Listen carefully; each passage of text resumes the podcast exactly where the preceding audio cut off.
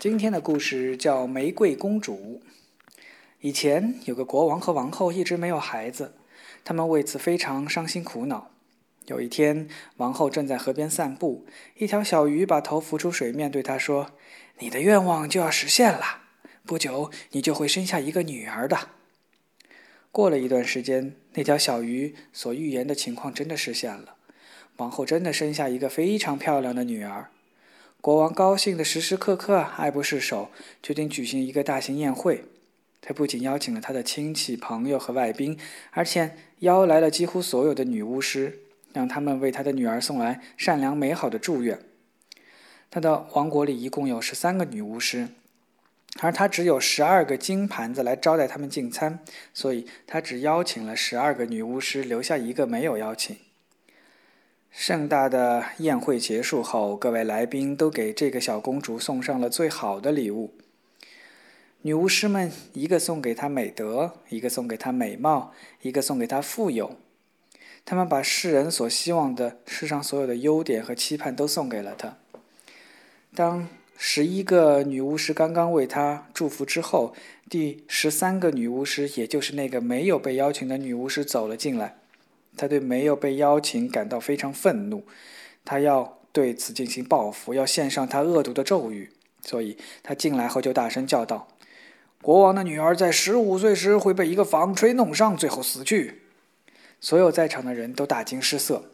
可是第十二个女巫师还没有献上她的礼物，便走上前来说：“这个凶险的咒语的确会应验，但公主能够化险为夷，她不会死去，而只是昏睡过去。”而且一睡就是一百年。国王为了不使他的女儿遭到那种不幸，命令将王国里所有的纺锤都收上来，又把它们全部销毁。随着时间的流逝，女巫们所有祝福都在公主身上应验了。她聪明美丽，性格温柔，举止优雅，真是人见人爱。但恰恰在她十五岁的那一天，国王和王后都不在家，公主单独一个人被留在王宫里。他的宫里到处穿梭，大小房间看完了，最后来到一个古老的宫楼。宫楼里面有一座很狭窄的楼梯，楼梯尽头有一扇门，门上插着一把金钥匙。当他转动金钥匙，门一下子就弹开了。一个老太婆坐在里面纺纱。公主见了就窝道：“喂，老妈妈您好，您这是在干什么呀？”“纺纱。”老太婆回答说，接着又点了点头。这小东西转起来可真有意思呀！说着，公主上前也拿起纺锤纺纱，但她刚一碰它，立刻就倒在地上，失去了知觉。以前的咒语真的应验了。然而她并没有死，只是倒在那里沉沉的睡去了。国王和王后正在这个时候回来，他们刚走进大厅，也跟着睡着了。马厩里的马，院子里的狗，屋顶上的鸽子，墙上的苍蝇，也都跟着睡着了。甚至连火炉里的火也停止燃烧入睡了，烧烤的肉不炸响了。厨师此刻正抓住一个做错了事的童工的头发，要给他一记耳光，让他滚出去。他们两个也定在那儿睡过去了。所有的一切不动了，全都沉沉的睡去。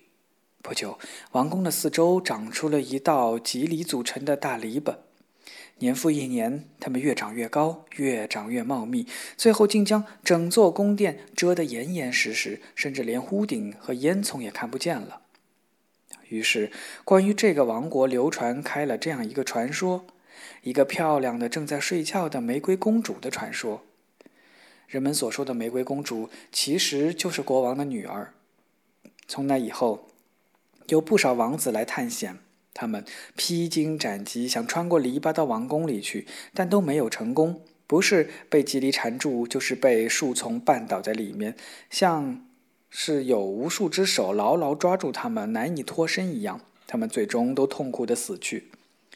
许多许多年过去了，一天，又有一位王子踏上了这块土地。一位老大爷向他讲起棘藜树丛的故事。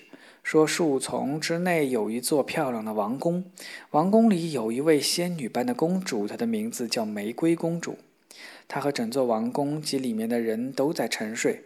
他还说，他曾听他的爷爷谈起，有许许多多的王子来过这儿，他们都想穿过树篱，但都被缠在里面死去了。听到这些，这位王子说：“所有这些都吓不倒我，我要看玫瑰公主去。”老人劝他不要去试，可他却坚持要去。这一天，时间正好过去了一百年。所以，当王子来到树丛里时，他看到了全是盛开的美丽花朵的灌木。他很轻松地穿过了树篱，随着他在前面走，身后树篱又密密地合拢了。最后，他到达了王宫，看见大院内狗躺在那儿沉睡，马厩里的马在沉睡，屋顶上的鸽子将头埋在翅膀下沉睡。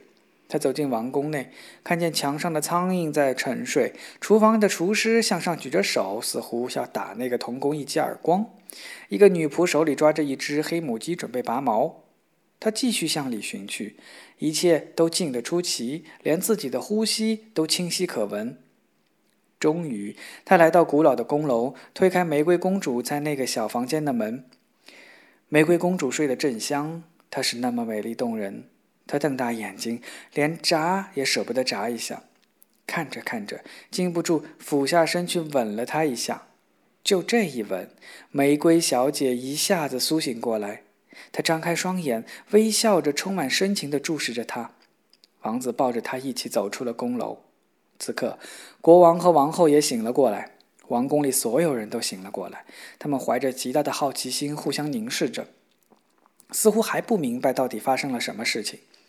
马站了起来，摇摆着身体；狗儿狂跳不止，汪汪吠叫；鸽子由翅膀下抬起了头，昂首四顾，振翅飞向田野。墙上的苍蝇嗡嗡地飞了开去。厨房里的火又窜出了火苗，开始烧饭。烧烤的肉又吱吱作响。厨师怒吼着扇了童工一个耳光。女仆继续给鸡拔毛。一切都恢复了往日的模样。不久，王子和玫瑰公主举行了盛大的结婚典礼。他们幸福欢乐地生活在一起，一直白头到老。